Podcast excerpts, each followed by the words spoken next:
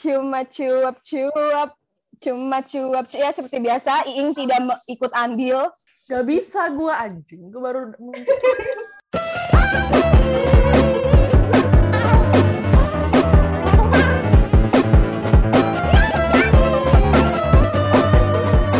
Assalamualaikum. Ya ahi, Ya, ya Ukti. Assalamualaikum. Ya, Eh, di sini emang semangat ya.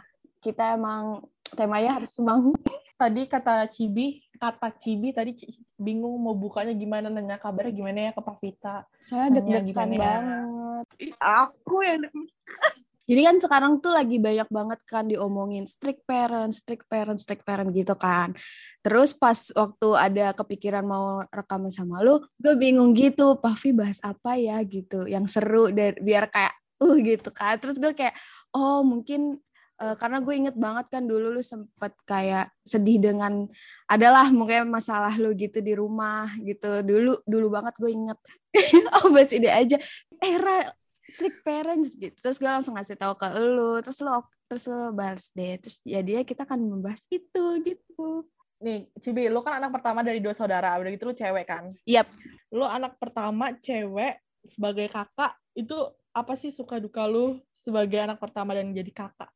Apa ya sukanya itu emang barang-barang gitu tuh jujurly and just jujurly kayak masih banyak gitu loh dibeliin ina inu ina inu gitu terus dulu Hmm. tuh gue tuh kayak foto gue masih kecil tuh banyak banget yang bener-bener kayak satu apa namanya satu bingkai itu foto gue tuh banyak banget nah sedangkan ada Iya, kayak kakak gue dah. Kakak gue juga banyak banget fotonya pada gue, anjir. pas udah ada ya? gue tuh udah males ing kayak udah udah nggak excited anjir orang tua aja. tapi kalau barang-barang tuh gue dulu apa aja punya mainan ini mainan itu mainan ini punya cuma paling dukanya ya hmm, pas udah gede sih baru berasa kayak gue tuh harus bener-bener nggak boleh salah gitu nyontohinnya. Karena bener-bener adik gue tuh ngikutin gue banget. Kalau apa-apa kayak itu kakak iniin itu kakak gini itu kakak gini tuh selalu kayak gitu.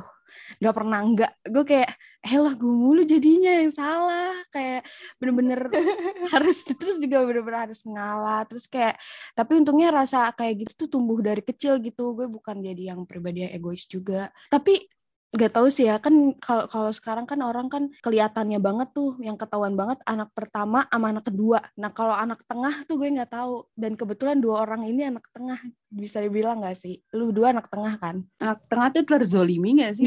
katanya ada yang bilang kayak gitu Rata-rata bilangnya gitu. Tapi enggak juga sih, karena mungkin karena kakak gue cewek kali ya. Kan, jadi emang gue tuh gue tuh sempat mikir kayak, ih kenapa sih kakak gue nggak cowok aja? Gue tuh pengen punya abang gitu loh. Kayak soalnya eh, gue ngerasa kayaknya kalau punya abang tuh lebih lebih ngerasa ada yang ngejaga aja gitu Iya, dibanding ding.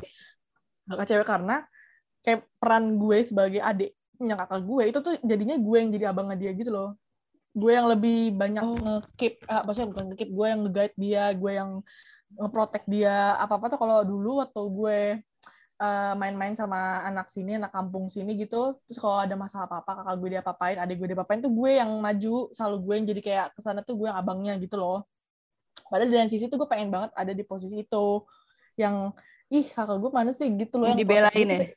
tapi nih ya kayak lu tau kan kalau di gak tau sih kan ada tuh postingan-postingan di IG atau Twitter yang kayak eh, ini nih kalau anak pertama tuh bahunya harus sekuat baja gitu Kak. karena jadi panutan terus nah terus yang misalnya anak kedua atau anak bontot atau segala macam yang anak bontot tuh pasti yang kayak ke sana tuh eh di dimamiin banget apa namanya di anak Dimanja. banget tuh di anak emas kan iya Dimanja. dimanja banget sedangkan yang anak kedua tuh kayak dia tuh sebagai pelerai selalu jadi pelerai peran si anak tengah tuh kayak jadi panutan iya jadi Iya, yang iya. di apa ya Manja. karena dia ada karena dia kakak dan adik ya kalau anak tengah tuh pasti kayak tapi banyak banget tahu yang anak tengah tuh kayak apa ya bukan berontak malah jadi kayak nggak deket sama keluarga gara-gara dia tuh ngerasa jad- gagal jadi anak bontot gitu oh iya tapi Rara kan anaknya eh ada ini dua ya Iya, gue sebenarnya dibilang tengah bukan tengah banget juga sih. Tapi gue anak perempuan pertama di keluarga gitu. Jadi kalau gue nggak ngerasa, eh, kalau sampai sampai saat ini sih nggak ngerasa yang eh, pundaknya harus kuat gitu-gitu Iya. nggak ngerasa gitu sih karena gue masih maksudnya biasa aja sih nggak pernah ada merasa beban kayak gitu paling karena anak perempuan pertama kayak ngebantu nyokap tuh yang lebih lebih eh, gimana ya lebih harus nyontohin gitu lebih harus uh, gue bantuin kalau nyokap kayak gini tuh harus kita harus uh, apa lebih apa sih set set gitu loh apa sih namanya? Tapi sebenarnya kalau misalnya ngomongin tentang anak pertama anak kedua anak ketiga ataupun anak tunggal tuh pasti kan ada ada rasa suka dan dukanya kan betul. Kadang pun iya. gue gue aja kakak gue yang punya kakak dan punya adik itu tuh jarang banget ketemu. Bahkan kayak apalagi udah gede kayak gini kan kakak gue tuh sekarang tinggal di Bekasi kan dia nemenin nenek gue. Terus suka gue juga pulang kerja tuh pagi, malam pagi malam pagi gue tuh ketemu adik gue juga terbilang jarang banget. Jadi di rumah pun juga udah kayak tinggal tidur bangun kerja tidur habis itu main lagi udah. Jadi jarang banget ketemu. Jadi kayak makin gede gini tuh gue kayak ngerasa kayak ih sepi banget ya rumah nggak ada kakak adik gue dan nggak ada adik gue. Ini sabtu ini aja gue aja baru balik aja tuh nggak ada adik gue nggak ada kakak gue juga kakak gue lagi di Bekasi. Makin punya kehidupan sendiri-sendiri gitu ya? Iya karena kayak iya, makin betul. oh gue berasa kayak nu tunggal banget ya terus nyokap gue juga karena anak-anaknya udah pada mencar ya jadinya kayak ya udahlah anak gue yang mana yang mau ke rumah jadi gue anggap lu anak itu kali jadi gue ngerasa tuh kayak gitu. Kita aja nih yang punya maksudnya punya saudara punya banyak saudara bisa ngerasa kayak gitu. Gimana Pak Vita yang anak tunggal satu-satunya dari dari lahir aja? Sebenarnya jadi anak tunggal tuh menurut gue agak beban ya. Karena maksudnya kalau masih kecilnya ya enak lo kayak segala macem jadi penuhin gitu kan. mm -hmm. pokoknya terus kayak mm -hmm. Uh, ya? dan gue waktu itu sempet jadi uh, di keluarga nyokap gue gue jadi cucu pertama dan oh. lumayan lama terus dari oh, keluarga iya. dari oh keluarga bokap gue gue cucu terakhir jadi kayak masih kecilnya oke okay yeah, yeah. gitu kan kayak terjamin diperhatiin apa segala macem bener iya cuman begitu gede kayak mulai kepikiran anjir gue anak tunggal uh, apa kalau gue udah gede mm -hmm berarti kan cuma satu-satunya harapannya gue ya nggak sih? Hmm, benar. Ya, nah itu sempat sampai sekarang sih jadi beban ya dan gue sekarang pengacara kan pengangguran nggak banyak acara, nah itu jadi beban ya gue kayak tolong gue kapan kerja gitu kan. Terus kalau ke sepi-sepi gitu ya pasti sepi banget ya. Terus gue juga pas zaman uh, apa maksudnya orang tua gue dua-duanya kerja, terus jadi kayak di rumah tuh sendiri kan. Waktu gue gue SMP tuh sempet tinggal kayak cuma benar-benar sekeluarga kayak bertiga. Jadi itu benar-benar berasa tuh. Dari jam pulang sekolah sampai kayak jam 9 10 malam baru tuh ada orang tua gue. Gue sendirian kayak itu sepinya berasa ya. Terus hmm. pas pindah uh, pindah ke sini terus kan kayak uh, ada kakaknya bokap gue yang kayak waktu itu lagi renov rumahnya jadi tinggalnya di sini bareng gitu. Itu rada rame cuman begitu mereka pergi lagi ya berasa sepinya terus ya untungnya pandemi jadi kita bersama-sama dengan keluarga menurut gue pandemi sih agak membantu untuk anak tunggal seperti gue ini jadi tapi dengan uh, si Konlo yang anak jadi anak tunggal itu membuat orang tua lo tuh kayak strict parent gitu gak sih? Hmm. Gue soalnya pernah lihat di story lu gitu berapa kali, Paf, kayak ih mau main di antar orang tua gitu atau mau ke sini di antar orang sampai sekarang ya. Oh iya. Sampai kemarin gue terakhir ke kampus tuh gue ditemenin karena kalau kemarin sih gue ngerti ya maksudnya keadaannya gue waktu itu lagi sakit. Cuman kalau dulu-dulu gue ngerasanya mungkin orang tua gue kayak orang tua gue strict banget gitu. Cuman pas udah rada gede gue mulai kayak mereka tuh bukan strict deh tapi mereka lebih ke protektif hmm. gitu kalau strict kan kayak uh, apa ya kayak nuntut kalau strict kalau protektif kan mereka orang tua gue sebenarnya kayak protektif kayak gue nggak boleh misalnya kayak gue nggak boleh main di sini gitu terus gue sekarang udah ngerti oh iya ternyata mereka tuh nggak ngebolehin karena ini gitu. hmm. gitu ada maksudnya ada alasannya kan uh, orang tua lu termasuk protek banget nih yang paling menurut lu uh, lu jadi sus susah ngapa-ngapain hmm. gak kalau kalau pas masih sekolah protektif banget maksudnya kayak gue dari SMP tuh kalau misalnya gue dikasih HP itu tuh maksud mereka untuk bisa komunikasi mm -hmm. sama mhm. mereka kan yeah. terus kayak buat ngabarin segala macem karena waktu gue SMP kan gue di rumah bener-bener sendirian gitu terus udah gitu dan gue saat itu anaknya bukan tipikal yang doyan main HP jadi kadang oh. tuh HP gue cuekin aja dan gue nyampe rumah gue nggak ngabarin segala macem itu tuh kayak suka dia ngarahin terus kayak uh, kalau gitu nggak usah dikasih HP deh buat apa kalau dikasih HP nggak bisa ngubungin gitu-gitu. Dan itu sampai gede sih. Maksudnya kayak sampai kemarin kuliah gue sempet kayak yang gitu menurut gue agak ih kadang gue suka ngerasa ih ribet deh nih gitu. Terus apa uh, karena gue waktu itu lagi ujian gue udah ngasih tau gue lagi ujian terus sampai gue matiin. Ujiannya tuh dua jam. Nah sampai malam itu sampai jam 7 pokoknya kelas malam. Terus uh, nyokap gue tuh mau ngelayat Nah, dia mau ngabarin gue. Iya, iya. Cuman kan gue ujian dan dia lupa. Dia miss callin gue ada kali 50 kali. Terus dia nelfonin teman-teman gue yang lain dan mereka nggak tahu kan kalau gue ujian. Terus temen gue juga pada nyariin. Jadi gue kan kayak Gak enak juga. begitu nyalain HP, semua orang nanya, "Maaf lo ke mana nih nyokap lo nanya?" Terus gue kayak aduh terus gue ya itu itu ribetnya terus kayak ke mana-mana sampai sekarang sih kalau eh kalau ke mana yang pergi sama temen gitu terus itu tuh mereka pasti video call ya Mm-mm. kayak ya Oh iya. sejam dua kali gitu kan ya kayak memastikan gitu. Gila. Tapi berarti lu termasuk yang susah minta izin keluar gitu juga, Pak? dulu pas sekolah iya banget kan susah banget gue aja kayak nggak pernah kan ke tongkrongan SMK kita itu. Kita juga nggak pernah. gue juga inget banget waktu itu gue tuh bapak kita tuh sekelompok mau ngerjain tugas. Gue inget banget pap terus eh, itu masih jam 4 kan masih sore. Terus bokap dia tuh udah nelfon nelfonin dia. Terus pap kita tuh kayak panik gitu loh. Gue inget banget pap waktu itu kita di mana yang ngerjainnya ya? Gue lupa. Waktu itu dia panik itu gitu tuh loh sering kayak banget terjadi. Kayak eh gue harus balik nih. Tapi sedangkan kayak belum kelar. Dia juga bingung kan. Iya, gue gue kayak feeling guilty gitu kayak gue belum selesai sama temen gue tapi gue udah harus pulang gitu Kayak itu pas awal-awal kuliah juga kayak gitu gue suka nggak enak anjir Iya, terus kayak gue kayak ya gimana pak? Eh tapi gue harus balik sih. Ini fix sih yang kayak yang kayak gue kayak ya udah bentar dulu. Tapi kayak dia benar-benar gak bisa. Gue banget pas waktu itu kita kerja di Iya, mana? ya? Di Indomaret iya. gak sih? Waktu itu di Indomaret Point. Indomaret Point gak sih Ha-ha. Iya, jadi kayak kayaknya dulu tuh kalau sekolah tuh bokap gue kayak takut gue ikut tawuran kali ya apa ikut apa gue juga nggak ngerti Tapi Iya. kalau main aja gitu udah udah di video call sejam sekali, sejam dua kali terus gimana lu kalau pacaran kalau Nah, kalau gue inget cowok lu gimana? Dulu lu pernah disidang ya papa sama orang tua lu ya gara-gara pacaran. gue udah lupa banget lagi tapi gue tuh inget gue tuh sering ngobrol kayak sama nyokap bokap dulu tuh waktu gue pacaran tuh gue kayak sering banget ngobrol sama bokap nyokap gue yang kayak serius terus gue kayak sampai nangis gitu tuh gue inget cuman gue lupa apa yang dibahas gitu tapi maksud gue kayaknya mereka tuh dulu kayaknya gue tuh sampai diganti di HP gue kayak dia mah kayak biar kayak biar gue dipersulit gitu loh pokoknya gue tuh dipersulit makanya gue selalu bilang gue nggak mau pacaran karena gue hidupnya susah kalau gue punya pacar Sampai sekarang. nggak tahu sih nggak tahu sih tapi maksudnya gue kayak ah, udah nggak usah deh gitu Tapi semoga aja sih kalau misalnya di kemudian hari lo mendapatkan pasangan dan bokap nyokap lo udah mempercayai dia banget, lo bakalan ngerasa itu tuh suatu hal yang berharga banget. Iya bener sih. gue punya temen dia anak tunggal juga sama kayak lo sama ribet juga gitu. Di pengalaman gue temen gue yang anak tunggal yang nggak bisa ke mana-mana keluar-keluar minta izinnya sama siapa? Sama gue. Dia tuh kalau keluar-keluar tuh selalu gue jadi tamengnya. Bawa nama Selalu lu ya, gitu. bawa nama lu ya. Aman. iya. Jangan jangan karena anak tunggal teman-teman gue teman-teman yang di sekolah aja tuh kayak ya allah gue aja banget dos sama lu dos gue izin ya. Kayak temen gue ini eh, dia mau pacaran kan dia bilangnya mau mau gue- sama gue keluar. Cuma saat itu tuh gue lagi nggak di situ gue lagi kuliah. Eh dia bilang sama nyokapnya iya lagi sama Lingga temen gue nyuruh gue minta selfie dong kan gue pikir kayak itu selfie biasa ya ternyata ya allah di diedit anjir sama temen gue biar Anjir. biar bareng sama Biar dia lu sama dia.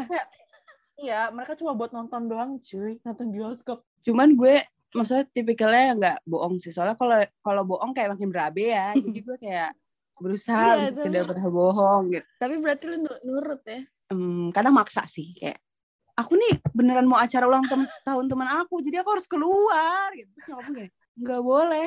Ih ini ulang tahun tahu coba bayangin kalau aku yang ulang tahun teman-teman aku nggak datang kan aku sedih gitu. Terus kayak akhirnya kayak gitu-gitu perlu agak pemaksaan gitu. Tapi lu pernah gak yang sampai lu ngelakuin apa sampai terus diomelin gitu loh? Maksudnya kayak misalnya main apa kayak gue dulu gue pernah nonton gue nonton malam jam berapa ya? Jam jam sembilan apa kalau nggak salah ya. Tapi sebenarnya Gaya-gayaan. keluar nontonnya tuh nggak nggak keluar nontonnya nggak keluar malam banget jam Oh. 10 kalau nggak salah udah pulang. Nah terus pas mau pulang itu uh, motornya tuh mogok apa gimana ya waktu itu. Terus akhirnya sampai setengah satu malam. Terus itu pas gue nyampe rumah bokap gue di depan rumah. Terus kayak langsung pantas perempuan pulang jam segini. Bagus. eh kalau udah keluar kata-kata itu kayak udah deg-degan tau.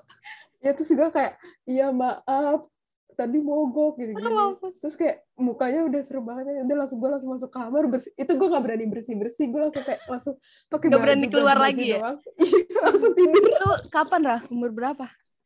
SMA kelas 2 kelas 3 gitu gue lupa Eh sama cowok Iya, yang apa? mana tuh? Sama cowok yang yang mana? mana tuh kayaknya bisa tebak kita tuh Gue paling parah gue juga pernah waktu di kampus. Jadi eh, awal-awal mau ke puncak waktu itu terus gue kan pengen banget emang dulu tuh ke puncak naik motor kan. Ya Allah. terus terus? habis itu teman-teman kampus gue ada nih rencana mau ke puncak. Emang rata-rata orang-orang Bogor orang Depok semua jadi kayak mereka tuh mikirnya ke puncak ya lah deket gitu. Terus gue Iya. itu ikut kan gue ikut. Gue bilang mau ke puncak gini gini gini. Oh ya udah gini gini ya udah. Terus pas udah pulang dari sana eh gue lupa pulangnya apa perginya. Gue ditanya di mana? Terus gue bilang iya nih lagi neduh. Terus bokap gue baru tau hah kok lagi neduh? Emang naik apa? Naik motor? Mampus di situ gue langsung diomelin di di jalan. Terus kayak anjir panik banget gue terus jadi tuh bokap gue baru tahu kalau gue naik motor ke puncaknya. Oh, yang Dan naik waktu- mobil gitu dan waktu, nah dan waktu itu gue nggak nanya gue nggak nanya. Terus dia langsung ngomong-ngomong tuh eh gue nggak nanya gue nggak ngasih tahu terus kayak langsung ngomong-ngomong naik motor tuh lebih gede resikonya bla bla, bla, bla." udah gitu Mm. karena hujan gue pulang tuh sampai rumah jam setengah dua belas kali itu udah gila jantung gue mau copot banget itu rasanya bener-bener sumpah gimana ini Pasti lu di jalan udah kayak temen lu ngajak ngomong udah nggak bisa mikir gitu. Udah nggak konsen, udah Iya, konsen. iya banget lah lemes banget kaki gua terus kayak pas nyampe rumah tuh bokap gue udah di depan kayak "Eh, kenapa kayak tapi bokap gue marahnya nggak gimana gimana itu tapi serem banget waktu itu tuh serem banget Kok gue liar banget ya? Gue kayak be aja gitu. Iya kan di sini lu paling kayak di losin gitu. iya iya Sok mangga cari pengalaman hidup. Cari yang bisa ditendang gue kalau nggak main malah diomelin anjir sama bokap nyokap gue. Kayak ngapain sih di rumah aja gitu. Bahkan gue tuh sekarang udah gede kayak gini, ini kebalikannya nih gue sama kakak gue. Jadi dulu waktu gue kecil, sama kakak gue waktu masih kecil tuh kakak gue tuh kan anaknya tuh yang kayak, kayak lo gitu loh, Paf, yang kayak belajar, udah gitu kayak les-les kayak gitu. Terus udah, udah gitu dia main tuh kayak ya udah nggak yang main kayak gue beda. Mainnya di- dia pun main tuh bukan nggak dibolehin sih. Dianya yang kayak nggak ada teman main juga maksudnya jarang. Nah kalau gue dulu tuh bener-bener yang kayak ke mana-mana sampai gue main lu tau gak sih? Jadi di dekat rumah gue itu ada kali nyebrang pondok cabe. Gue nyebrang gue nyebrang kali yang kata orang-orang tuh kali tuh ada kali ada buaya putihnya. Ada Gue tuh buayanya. pengen nyari Heeh. iya gue tuh pengen nyari buaya putihnya dulu gitu. Bener-bener gue nyebrang nyebrang coy. Nah kok sekarang udah gede kayak gini gue ngerasa kayak gue capek ya main mulu gitu. Gue jadi di rumah terus. Sekarang kakak gue yang main mulu bener-bener. Dia yang kayak dia tuh seminggu kalau nggak sabtu minggu keluar tuh dia stres. Sedangkan Hmm. gue kalau keluar mulu gue gue yang capek. Mending gue di rumah nanti gue nonton film. Gue Iya. udah nonton aja udah. Dari dulu dia udah my trip my adventure banget ya nyebrang Iya. kali gila lu. Gitu gue dulu naik sepeda. Nyari buaya putih lagi. Nggak, naik sepeda ke Kemang aja gue udah ngerasa bandel banget itu. Eh kayaknya yang terakhir tuh karena gue waktu itu eh ta- pas gue kuliah gue baru keluar dari rumah sakit bener-bener baru keluar. Besoknya teman gue ulang tahun. Terus eh teman gue ini acaranya malam. Gue udah Hmm. bilang eh, nyokap gue udah ngasih kayak nggak boleh ya kalau bawa mobil sendiri kecuali dijemput gitu. Terus kayak temen gue nggak ada yang rumahnya searah gitu kan. Terus gue kayak oh. udah deh daripada naik grab lebih serem lagi. Gue bilang kan kalau naik grab kan lebih serem lagi coba pulangnya gimana? Gue gitu terus dari itu akhirnya boleh nih gue jalan. Terus dibilang jam 12 udah di rumah ya. Gue bilang iya. Terus udah gue jalan gue jalan jam 11 kayak nggak mungkin dong jam 12 gue di rumah kan. Jalan jam Belum. sebelas. baru jalan jam 11 nginep itu terus terus lagi di acara temen gue gue di video call mulu kan. Kalau cuma di telepon nggak apa-apa. Kalau di video call tuh kan agak gengges gitu kayak duh ah, masa masalahnya bukan teman-teman gue yang yang kayak deket banget itu bukan. Jadi kan kayak aneh juga dilihatnya Iya, kan. jadi gue nggak ngangkat gue bilang aku ini lagi acara teman aku gini-gini. Terus sudah itu "Eh, ini udah mau jam 12 gitu gitu terus akhirnya gue tuh jam 12 kayak udah diteleponin eh, bokap gue minta Sherlock pokoknya kayak udah marah-marah gitu eh, minta Sherlock dia bilang pokoknya udah nggak ada yang bukain pintu lagi gini gini gini terus udah gitu eh, bapak mau tidur. Wah kalau udah gitu gue udah udah deg-degan tuh. Kayak "Ya, iya. ntar siapa yang bukain gue? gitu. udah Terus lemes. gitu. Udah lemes tuh. Terus akhirnya gue pulang gue pulang gue sampai lupa buka kaca spion gue. Nyampe rumah gue gue pas lagi lah kok gelap?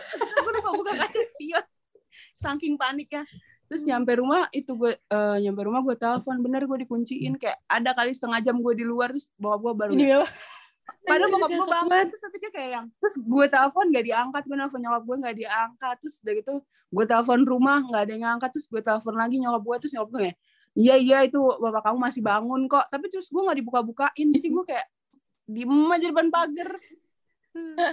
Itu kalau udah bokap gue baru itu udah deg-degan ya.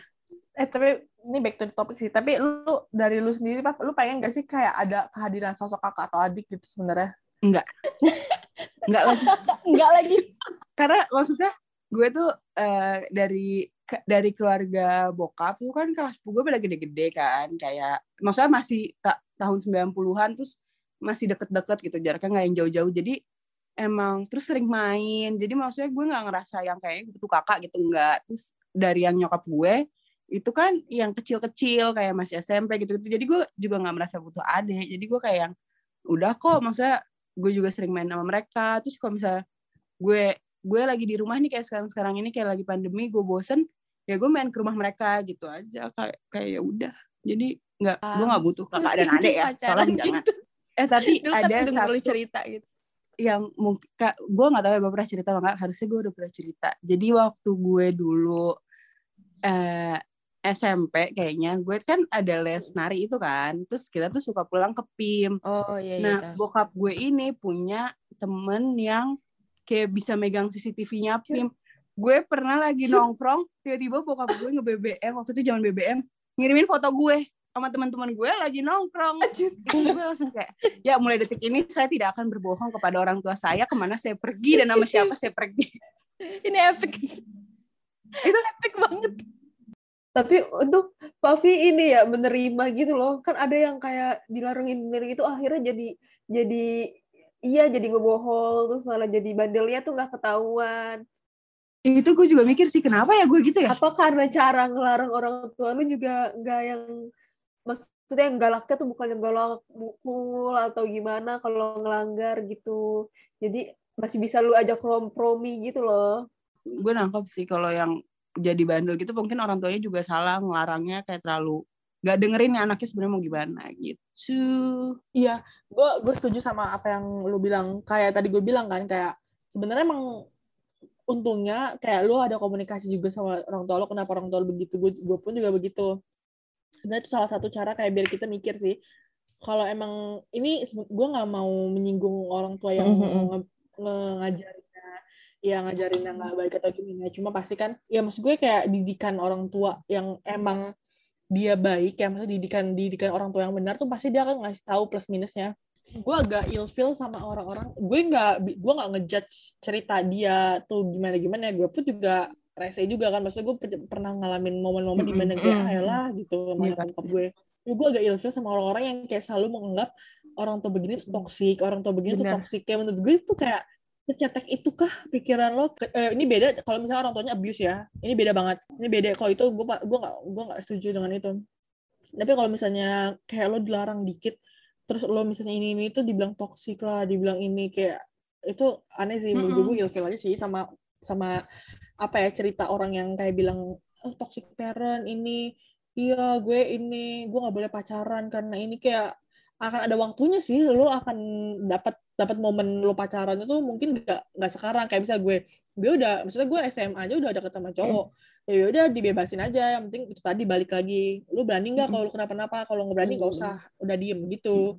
Emang emang sekarang gitu tau? Apa-apa toksik apa-apa toksik iya dikit-dikit toksik semenjak kata-kata toksik itu muncul. Iya, karena orang-orang yang menurut gue tuh yeah. segampang itu mengartikan toksik kayak padahal itu tuh nggak toksik. Iya gue nggak tahu pandangan mereka gimana yang anggap orang tuanya toksik mungkin mungkin dia ngerasa kayak nggak dibebasin apa segala macam cuman maksud gue orang tua lo nggak ngebebasin lo pasti ada alasannya. Ya nggak sih?